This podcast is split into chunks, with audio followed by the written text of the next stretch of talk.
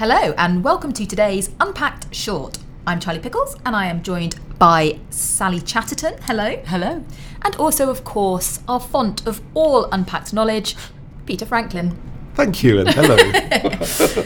So, today is one of those days when Peter has written about a subject which is not immediately obvious what on earth we're talking about. so, yourself. all right, for me, it's not immediately obvious. Uh, Sally's totally nailed this one. Um, so, Peter, we're talking about accelerationism, and the title of your Unpacked that we're discussing is Accelerationism, Blue Labour, and a Crucial Debate over the Future of Work. So, before we get on to that debate and Blue Labour, can you please explain, for me at least, what accelerationism is? okay, well, this is to do You with can tell this is complicated by the deep breath he has to take before he starts. this is to do with the British left, especially the Labour Party now under Jeremy Corbyn. Now, there's Jeremy Corbyn has this image of being a kind of 1970s throwback. However, in the people that kind of support him, there's a strain of of um, thought which is much more about the 2070s than the 1970s, and they believe that we can get to communism or you know a thoroughly socialist system by accelerating progress on the implementation of technology and things like that.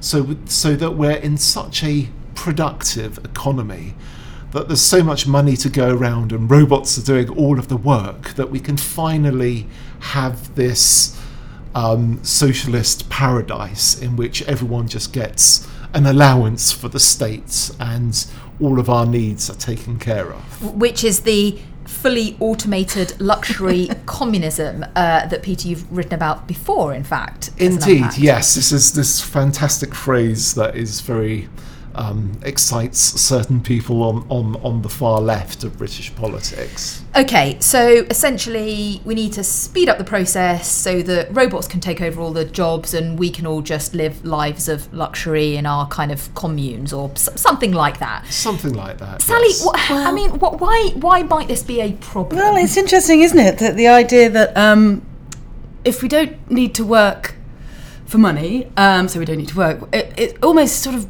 makes you question what it actually is to be human, then, isn't it? What is it just to exist? But the trouble with that is, if we're taking acceleration to its logical con- conclusion, uh, and so everything is automated, um, the problem is we've talked about this before, haven't we? Communities break down, we become atomized, um, and what do we do with ourselves? And so essentially, because ultimately, and you know, several of us have written about this for Unheard, work is about so much more than just a wage. So, I mean, there's reams of evidence that's been done looking at the impact of work on, for example, well-being. And we know that that being in a job, as opposed to being unemployed, has a big positive impact on an individual's well-being. And that's because it's good for your health, it's good for your mental health, your physical health. You know, it has it's where you build and develop social networks and relationships. You get a sense of satisfaction, of purpose, you know, a boost to your self-esteem. So if none of us are getting that via our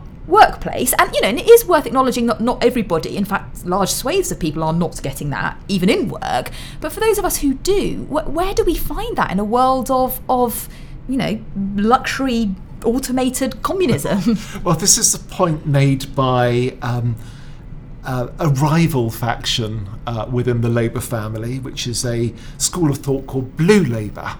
Now, these are non-Marxists. They're they're very much communitarian in their beliefs. Um, some people say they're kind of quite culturally conservative as well, um, but they're certainly opposed to this idea of accelerationism and the idea that post-work. Um, a post-work society is um, viable or a good thing, even if it were viable, for all the reasons that you've explained. And um, they think that actually, you know, people on the left should concentrate on improving work conditions, dealing with a lot of the problems with um, uh, the way they're treated by um, some employers, anyway, um, and um, and they think that this whole accelerationist idea is a complete red herring. And I suppose, I mean, we should just briefly touch on the fact that um, obviously, you know, one of the most important underpinnings of this brave new world where no one works would be a universal basic income. Yes. And and that's effectively a sort of you know replacement wage, if you like, um, for everybody. There's no means test. You know, kind of doesn't matter whether you've got other sources of income or anything like that. Yes. Um, it's just a sort of handout from the state. Yes. I, I mean, Peter, is is that is that a viable option? Well, we've got to remember that actually millions of people across the Western world do live on handouts from the states.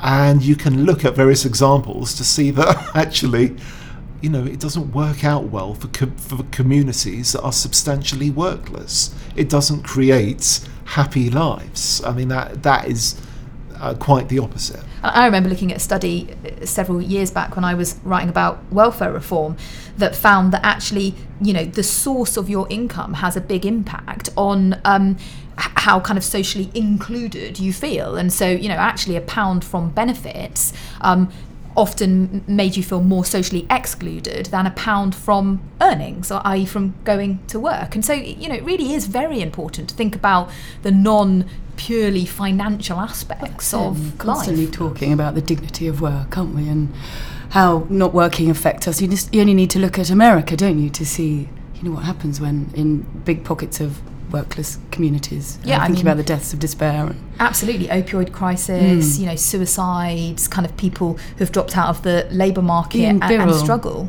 looked at that in some detail, didn't you, for Unheard not so long ago. He did, and we will indeed link that uh, on the website uh, to this unpacked short. Um, and then, I guess finally, Peter, you comment at the end of your um, unpacked that you know we should at least be, I suppose, grateful that Labour are thinking um, about what the future might hold and, and how we um, deal with you know AI, automation, kind of the you know the replacement of jobs by robots. Um, and I think what you're effectively saying is conservatives, could you wake up? Yes, well, I should point to um, the article which I have unpacked here, which is in the New Statesman, and it's by Jonathan Rutherford, who's one of Blue Labour's leading thinkers. And there's an awful lot more discussion about that debate in Labour. Um, but yes, at least they're having that debate. And unfortunately, on the right, um, there seems to be very maybe maybe because it's too busy in government, but you know, in government, you should actually be articulating and developing a, a vision for the future of the country. Yes, they just seem paralysed, don't they, in, in response to Yes, I mean, coming down down the line. exactly. I mean, given the context of Brexit, which is all about a well, has been sold as a new start for this country. Well, what is this new start? And we're better to start thinking about it than the future of work. Well, that seems like a pretty good place to end our unpacked short today. Uh, a little bit of a plea there to the government to start thinking about one of the most fundamental questions that the nation is facing. I mean, if that's not too much to ask. Um, thank you so much for listening. We appreciate it as always. Um, and thank you, of course, to Peter and Sally for our riveting discussion. Thank you also to James Coney, who has produced our podcast. Please do subscribe um, on whichever the app is that you listen to your podcasts on. Uh, and also do think about rating us if you have enjoyed the podcast today.